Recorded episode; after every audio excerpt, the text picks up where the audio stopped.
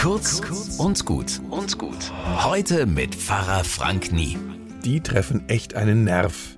Im Namen des Klimaschutzes klebten sich Umweltaktivisten der letzten Generation in Berlin auf die Straße.